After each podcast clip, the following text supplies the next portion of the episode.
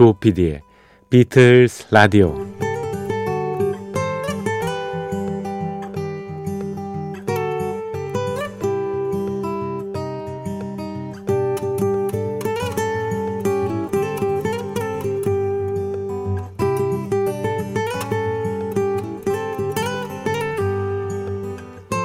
여러분 안녕하십니까? MBC 표준 FM 조피디의 비틀즈 라디오를 진행하고 있는 MBC 라디오의 간판 프로듀서 조정선 PD입니다.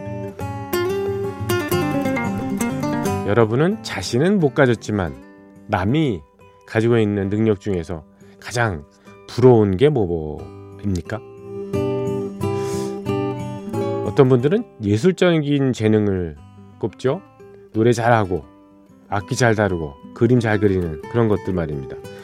말을 잘하는 거, 어, 재밌게 얘기하는 그런 능력도 굉장히 부러워할 만한 그런 분야입니다. 능력이라면 또 운동 잘하는 것도 있겠군요. 운동 잘하는 거. 예. 달리기 잘하고 공을 잘 다루거나 이런 만능 스포츠맨들을 많이들 부러워하지 않습니까? 저 같으면 이런 앞에 말씀드린 것 말고도 예, 글을 잘 쓰는 능력 다들 부러워할 만한 skill이 아닌가 그런 생각이 들어요. 사람이 그 살면서 뭔가에 감동할 때 가장 행복함을 느끼죠. 물론 감동의 그 순간은 가장 오래 기억되기도 합니다. 연주나 노래로, 그림으로, 어, 또 인간의 한계에 도전하는 스포츠로 감동을 줄 수 있다면요 얼마나 좋겠습니까만은 그런 분야에 재능이 없다면 이게 참 언감 생심 아닙니까?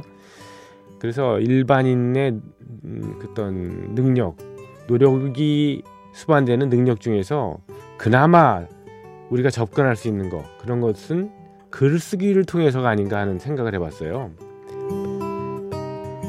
어떻게 하면 평범한 사람이 남에게 글로 감동을 줄까? 많이 의구심을 가지고 있긴 하죠. 제가 터득한 결론은 이겁니다. 글은 책을 많이 읽은 사람이 잘 쓰는 건 아니다. 그렇다고 논리적인 사고를 방, 방식을 가진 사람이 글을 잘 쓰는 것도 아니다. 어떤 사람이 글을 잘 쓰느냐? 예, 글이라는 것은 많이 써본 사람이 잘 쓴다. 이런 결론을 제가 내렸습니다.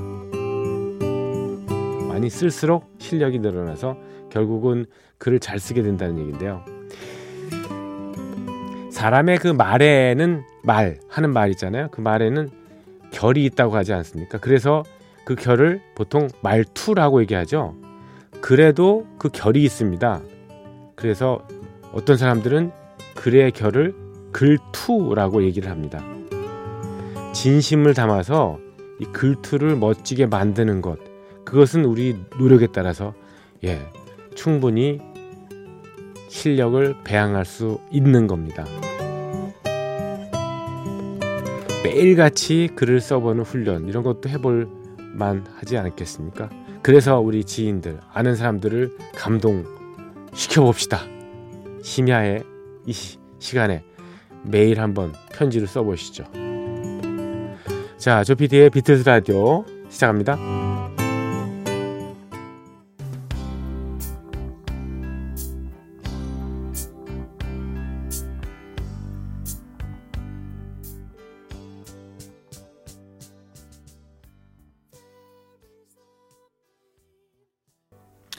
네, So Bad라는 곡 띄워드렸습니다. 너무 나빠 이런 거죠. 폴 맥카트니의 예, 예, 앨범 네. Pipes of Peace에 수록되어 있던 So Bad 너무 나빠. 나쁘다는 말이 음, 이 중의적으로 쓰이는 거죠. 예. 정말 나빠서 그런 게 있고 아니면 지독하게 너를 정말 좋아해 그럴 때 예. I love you so bad 이렇게 얘기하지 않으세요. 음, 그렇습니다. 조피디의 비틀즈 라디오 예, 2월 7일 금요일 순서 시작했고요. 매주 금요일 새벽 2시 그리고 토요일 새벽 2시는 음, 비틀스 age라는 타이틀로 특집 방송 꾸며드리고 있죠. 음, 지난 12월부터 예, 해드리고 있습니다. 비틀스가 활동을 했던 시절, 예, 시절에 예, 1960년대죠. 70년까지 음, 함께 예, 활약했던 많은 뮤지션들 어떠한 그 팝계에는 어떠한 사람들이 예, 이 명성을 얻었는지 그 히트곡을 중심으로 해서 소개를 해드리고 있습니다. 1966년 차트를 지금 소개를 해드리고 있습니다. 요즘에는요. 예. 70년, 69년, 68년, 67년까지 예, 4년 네, 차트를 소개를 해드렸습니다. 이 차트라는 거는 빌보드가 뽑은 연말 예, top 40를 말씀드린 겁니다. 음, 4년을 소개했으니까 40곡씩 네, 예, 4, 46, 160곡을 소개했고요. 예, 지금은 오늘 1966년 예, 소개를 해드릴 시간이고요. 1966년 27위까지 지난주에 알려드렸고요. 1966년 팝 차트 연말 차트 26위로 넘어가겠습니다. 26위 곡은요. 음, Sunshine Superman이 차지했군요. 도노반이 부른 예, 곡입니다. 예, Sunshine Superman. 예. 어, 도노반은 영국 출신의 음, 팝, 락, 예, 포크 경향의 어, 싱어송라이터죠. 1946년에 예, 태어난 영국의 가수인데요. 음, 뭐 잘생긴 외모로 영화에도 몇번 출연했었고요. 비틀스하고도 개인적으로 굉장히 멤, 멤버들하고 친했습니다. 그래서 음, 인도의 비틀즈가 초월 명상을 배우러 떠날 때 같이 예, 그 여행객이었죠. 같이 인도 가서 체험했던 그 사람이기도 하고요. 또 Yellow Submarine이라는 노래의 가사 일부를 도노반이 아이디어를 줬어요. 그래서 예, 거기에 Yellow Submarine에 나오는 가사 중에 Sky of Blue, 예, Sea of Green 이 부분을 도노반이 예, 아이디어를 줘가지고 완성시켰다는 얘기도 있습니다. 음, 싱어송라이터라서요. 이 빌, 보드 차트에서 66년도에 연말 차트에서 26위를 기록했고 어, 주간 단위 차트에서는 넘버 원을 기록했던 이 곡을 직접 만들었습니다. 예, Sunshine Superman. 도노반은 영화에 기억나시는지 모르겠습니다만 그 피리 부는 소년이라고요. 피리 부는 소년이라고 왜 동화 있지 않습니까? 유럽의 어느 지역에 예, 동네에 그 쥐가 들끓어 가지고 이 쥐를 퇴치를 해야 되는데 아무리 해도 퇴치하는 그런 어, 방법 방법이 없는데 피리 부리는 소년이 예, 그거를 퇴치를 시켜주잖아요. 피리를 부니까 어, 마을의 쥐들이 다 그 피리 부리는 소년을 따라 따라 나서 가지고 예, 그걸 없애줬는데 마을 사람들하고 약속을 한 게 있는데 그 지키질 않아 가지고 예, 피리 부는 소년이 어, 마을에 있는 아이들을 다 예, 데리고 간다는 뭐 이런 동화 있었지 않습니까? 네. 음, 피리 부는 소년. 그것도 있고 Brother Sun Sister Moon이라는 영화에서 도 예, 주연했던 기억이 나네요. 너무 얘기가 길어졌습니다만 도노반의 노래입니다. Sunshine Superman.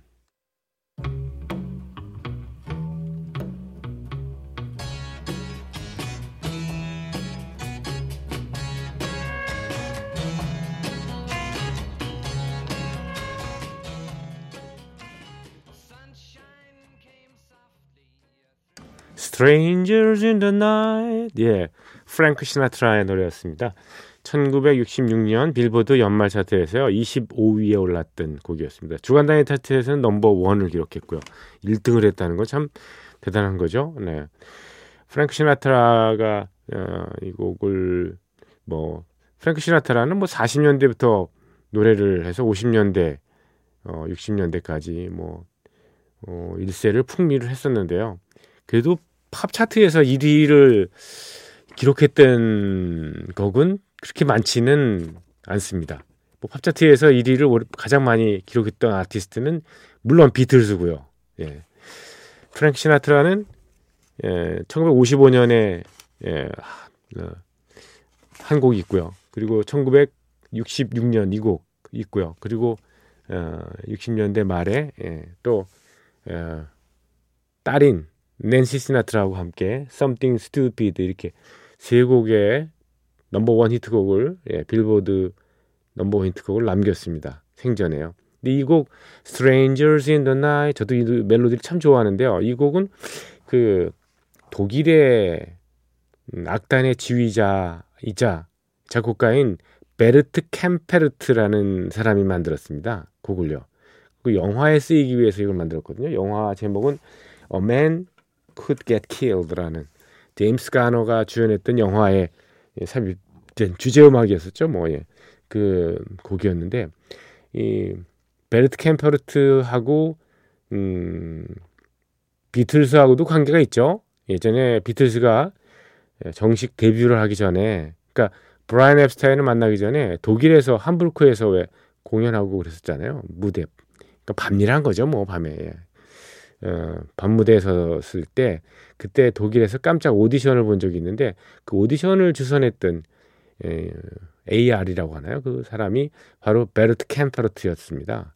예, 물론 그때 잘 어, 인상을 좋은 인상을 남기고 연주 실력을 뽐냈고 베르트 캠퍼르트도 아마 감동을 받았다면 독일에서 음, 정식으로 음반을 여러 장 내고 어, 그것 때문에 또 예, 세계적인 스타가 못 될 수도 있었겠군요. 네, 아무튼 어, 비틀스하고도 관계 있었던 어, 베르트 캠퍼르트가 곡을 쓴 Strangers in the Night 예, 프랭크 시나트라의 노래 들어봤는데 프랭크 시나트라 노래 말고 베르트 캠퍼르트도 이 곡을 예, 예, 연주곡으로 만든 게 있거든요. 예, 한번 낸 게 있으니까 한번 그 곡 들어보시기 바랍니다. 베르트 캠퍼르트 오케스트라의 Strangers in the Night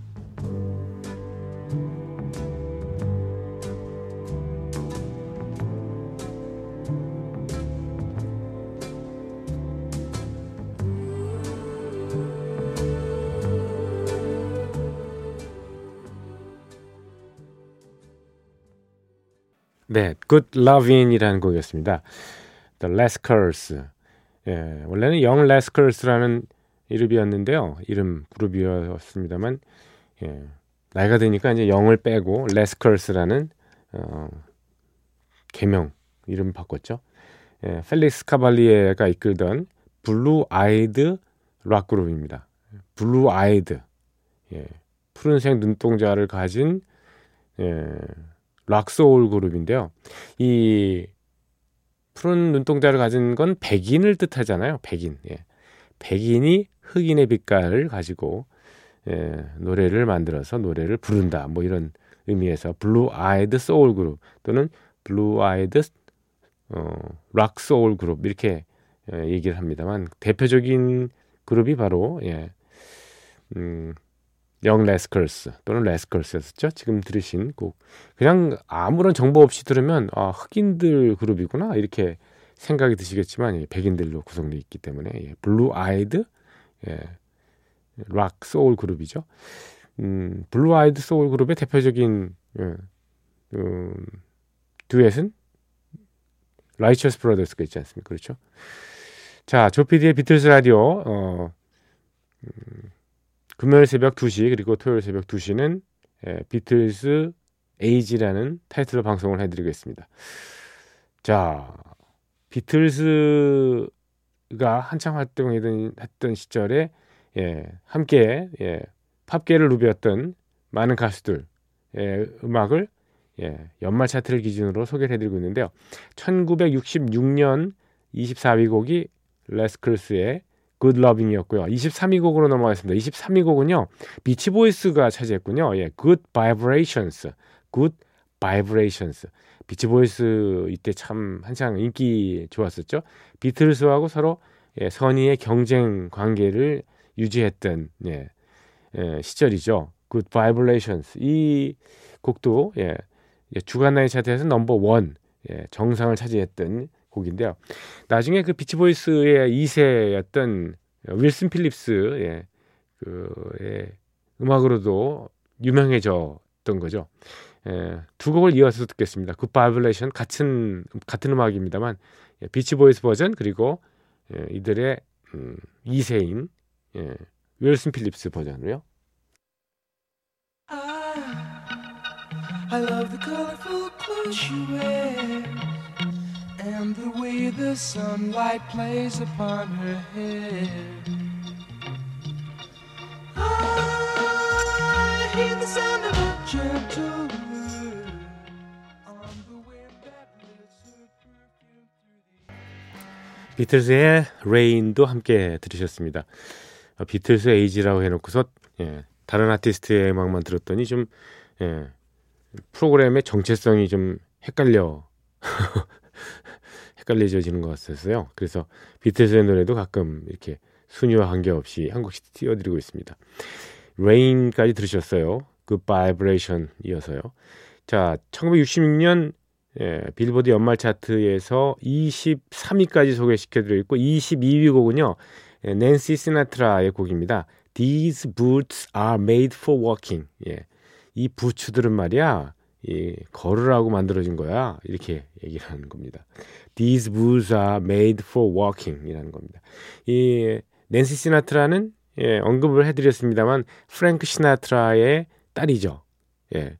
그리고 한때 60년대에 유명한 가수이기도 했는데 어, 파트너 예, 작곡가이자 가수가 있지 않았습니까? 곡을 많이 낸시 시나트라를 위해서 공급해줬던 예, 리 헤이즐 우드라는 예, 그런 뮤지션이 있었는데 리 헤이즐 우드의 곡들을 많이 발표를 했습니다. 같이 불렀던 노래도 있죠. 예, Summer Wine이라고 우리나라에서 박인희 씨가 리메이크를 했었죠. Summer Wine. 네. 그 곡을 함께 부르기도 했는데 가장 히트곡은 역시 이 콤비가 내놓은 가장 히트곡은 These boots are made for walking. 이 부츠는 말이야, 이 부츠, 이 부츠 구두는 신으라고 만들어진 거야, 이렇게. 어, 실은 이 리 헤이즐 우드가 어, 음, 자신이 부르려고 이거를 만들었답니다. 근데 나중에 낸시 시나트라가 가사를 보더니 그러더라는 거죠. 어, 이거는 내가 부르는 게 딱 맞을 것 같아. 이 내용이 그거거든요. 16살 먹은 정말 아무것도 모르는 그 소녀하고요. 40살 먹은 어떤 예, 중년 남성하고의 어떤 남녀 관계를 그린 겁니다. 40살 그리고 16살 소녀. 예, 그래서 어떤 거냐면 이제 음, 16살 소녀가 예, 이제 좀 사귀다 보니까 남자를 알게 된 거죠. 거짓말하는 남자. 예, 알게 되는 것. 한 번만 더 나한테 거짓말하면 떠나버리겠어. 이 부츠는 말이야 이거 신으라고 있는 거지. 씻고 나가겠다 이겁니다. 그런 내용을 담고 있습니다. 한때는 이 낸시 시나트라가 이 곡을 어 물론 히트를 해가지고 뭐 본인이 스타가 됐습니다만 이 곡을 괜히 불렀나 그런 후회를 했다는 거죠. 왜냐하면 내용 자체가 너무 세가지고요. 예, 그런 일도 있었습니다. 낸시 스나트라가 부릅니다. These boots are made for walking.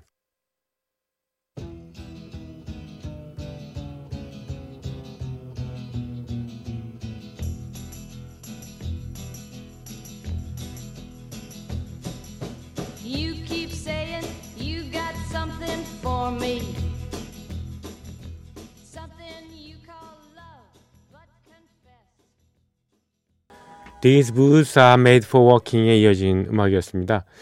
음, 자니 리버스의 노래죠. Poor Side of Town. 네, 도, 마을에 예, 못 사는 쪽. 예, Poor Side of Town이라는 곡이었습니다.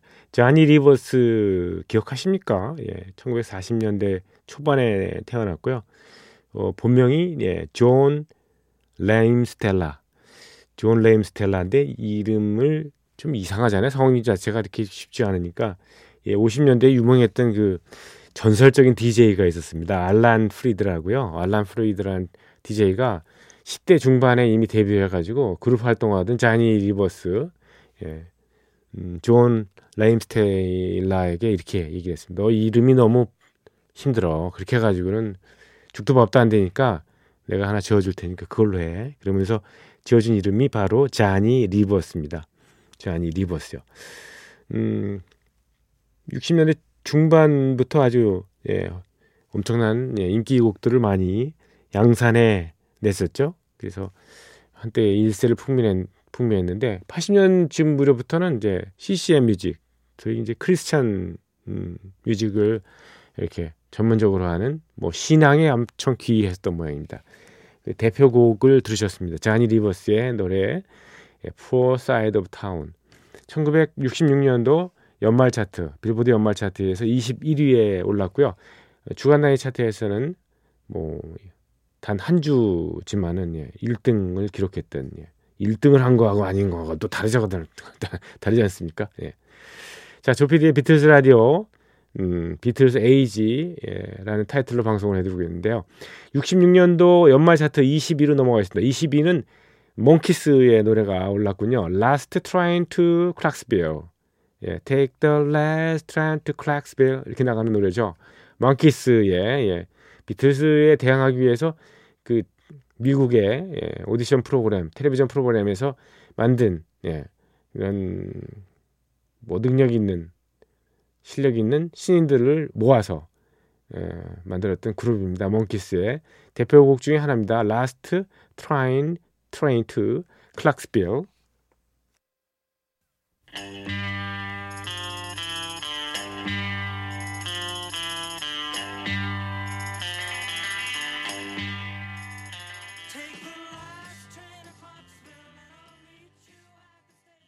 클락스빌로 가는 예, 마지막 열차 그 열차를 잡아라 누군가를 만나야 될 것 같다 그런 것. 자 조피디의 비틀스 라디오 예, 이 곡을 조지 벤슨의 리메이크 버전으로 들으시면서 여러분과 작별합니다. 들으신 분들 감사드리고요 내일 뵙겠습니다.